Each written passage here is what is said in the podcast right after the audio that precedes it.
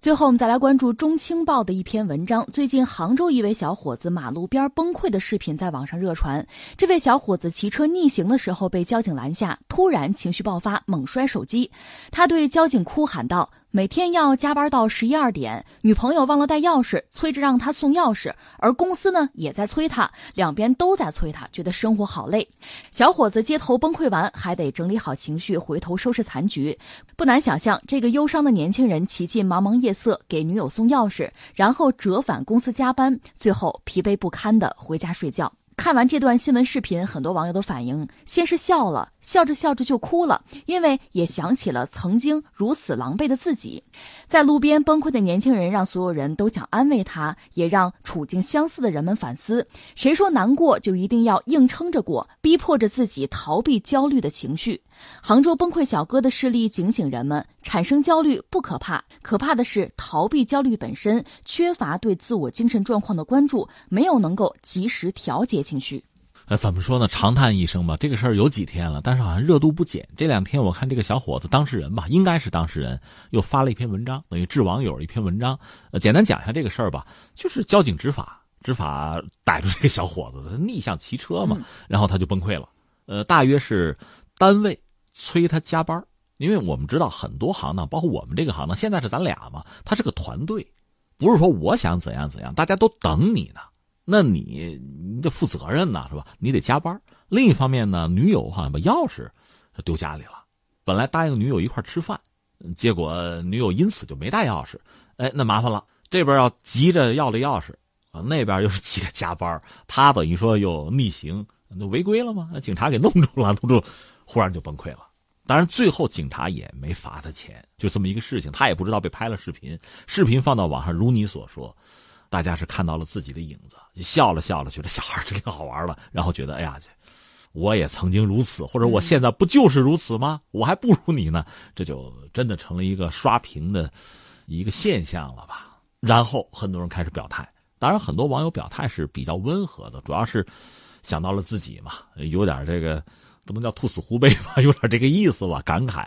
还有很多人就就跑到他女友那儿就去骂女友去了，还有人去带钥匙，对，还有人就骂骂他这老板去了。为什么让人加班？对你叫什么事儿，对吧？你看看孩子给逼成什么样子了。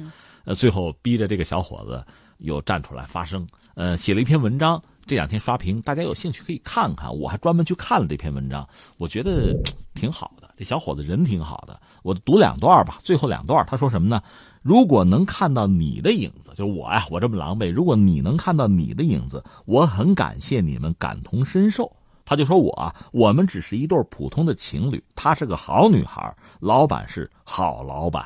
那老板听到这事儿之后，当天晚上请他喝酒，劝他压力别太大，该请假请假。说交警也很温柔，我相信我们的未来都会美好。希望你们能从中，就希望网友嘛能看见光明的一面。是责任感和人与人之间的暖意，而不是什么田园女权。因为有人骂这个女孩啊，你这是不是女权啊？你闹什么闹啊？把小孩逼成这样子，资本家什么的，就骂老板是资本家啊，冷血啊，不知道员工的辛苦等等等等，都不是这样的，大家都很好。但是我就反思我自己，我是不是巨婴了？或者说我就很脆弱，有时候管不住自己等等。他更多的是自责，所以这个事情我就真的是很感慨。我也说说我的感慨，分三点吧。第一点呢，我想起谁来了？我想起郭德纲来了。郭德纲在接受一个访谈的时候，有一美女就问他怎么看这个抑郁症。郭德纲有句话说：“哎呀，得抑郁症的都是好人啊，善良啊。”这是个笑话，但是你仔细想想，我什么意思呢？就是说，如你所说，他是善良的，他是容易自责的，他是负责任的。越是这样的人，给自己的压力就很大。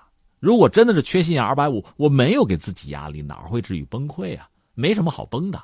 但是，如刚才我们讲的，你说女友等了自己二十分钟，还不是俩小时，只是二十分钟没带钥匙，他觉得欠人家，亏欠人家。本来晚上一一起吃饭的，但这边要加班，一个团队在等你，到最后这班也没有加成，那没办法，跟老板说，我给抓起来了，我违规了，那散了吧，这个团队只好就歇了，两边都对不住，自己实在觉得自己什么也不是，说到底还是不想给别人找麻烦。这还是现代社会，因为特别是城市生活嘛，城市化、城镇化之后，大家是集体在一起工作，它是一种网络化的东西，彼此之间是纠缠的很深的，不是我自己玩就行了，是大家一起来。你的任何的闪失，你的错误，会让整个团队，呃，让其他很多人陷于一个被动的状况。你耽误人家的时间，你让人家的很多努力归零了，所以这个压力是很大的。如果就是我自己无所谓，但是我牵扯到别人了，我就觉得过意不去了。所以这个确实是我们现代人普遍面临的一种困境。然后第二点我要说的是什么？这个小伙子说的也很清楚，女孩是好女孩，他说那是我的开心果，本来压力就很大，人家是给我解心宽的。然后老板是好老板，是个有情怀的人，要不然我不会追随他那么久。交警也是好人，也没罚我钱。所以你看，在我们说的这个故事里边，没有坏人，没有恶人，没有谁有意的要伤害他，都没有，甚至大家都在给他帮忙，都在舒缓他的焦虑，可他还是崩溃了。这就让人觉得很绝望。你说，你看，都是好人，有时候好人彼此之间客观上真要形成伤害的话，那才让人真的不能接受。还好吧，最后我们只能说还好。而且很多网友就是义愤填膺哈，就站在他这个立场上攻击所有认为是伤害了他的人，以至于他不得不站出来再解释。他为了证明自己是自己，还发了一张照片，就是把脸遮起来哈，就是这就是我，真是我，我不是营销号啊，我不是吃人血馒头啊，还要讲这些东西。你看，嗯，这个小伙子想的非常细，很多事情都想到面面俱到，不希望伤害任何人，希望所有的人都高兴。嗯，就让我想起当年有一部日剧叫《这个东京爱情故事》，里边有个女主角叫做赤名莉香吧，就这个角色啊，她的老板评价她说，就是别人往前走路吧，就是把那些东西都扔掉，她不是，她捡起好多东西还要背上，这不就很累了？由此我就觉得第三点是什么呢？在今天，我们到底该怎么样减轻自己的压力？就我们都是好人，但是好人并不意味着彼此之间就不伤害，就不至于崩溃。不是的，还会会崩溃。那怎么办呢？既然我们都是好人，那就好人做到底。就什么叫好人做到底呢？你比如做老板，他一讲到现在这个压力很大，所以老板也加班等等。那我觉得我们不管怎么样。嗯，业绩高或者低，让自己的员工还是要有一点空间。另外呢，就是情侣，情侣之间或者夫妻之间都是一样，无话不谈啊，彼此之间可能是最亲近的人，但有时候恰恰因为是最亲近的人，才有可能给对方造成伤害最深。有时候因为咱俩最亲近，所以我我不太在乎你的感受了，或者说很多时候我就顾不上考虑你了，伤害你你也会原谅我的。也许有这些因素，但恰恰又不是。所以我总觉得，时至今日吧，社会发展已经足够快了，技术啊、机器啊，他们的发展或者他们带给人的压力，已经超出了我们作为一个人就传统的人能承担的这个东西了。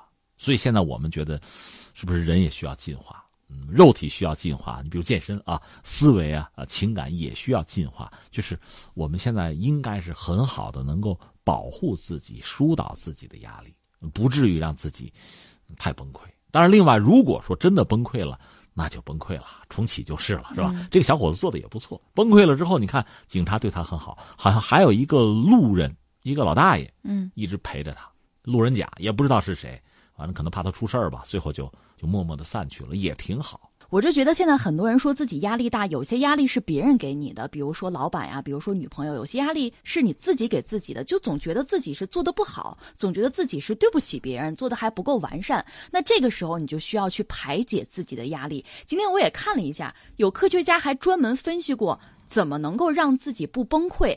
如果你在该哭的时候强忍住不哭，你就可能会憋出病来。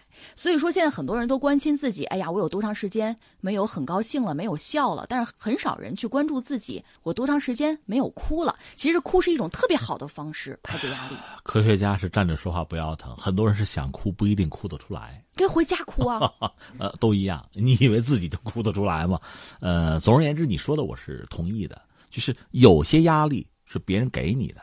有些压力是，说实话，是你自己放大的。别人给你压力可能是一，你把它放大成十，你就承担不了了。所以，我们自己能不能给自己减压，这是一门能力，是一种本事。而且，我们经常在节目讲，这个技术进步很快，像什么人工智能啊，取代人类，在很多领域，它的计算能力、记忆能力肯定超过你。而作为一个人，他的能力体现在哪儿呢？我觉得有一点还是管理好自己，管理好自己的情绪，不是憋住，而是能够化解。好，以上就是今天天天天下的全部内容，感谢您的守候收听，明天的同一时间我们不见不散。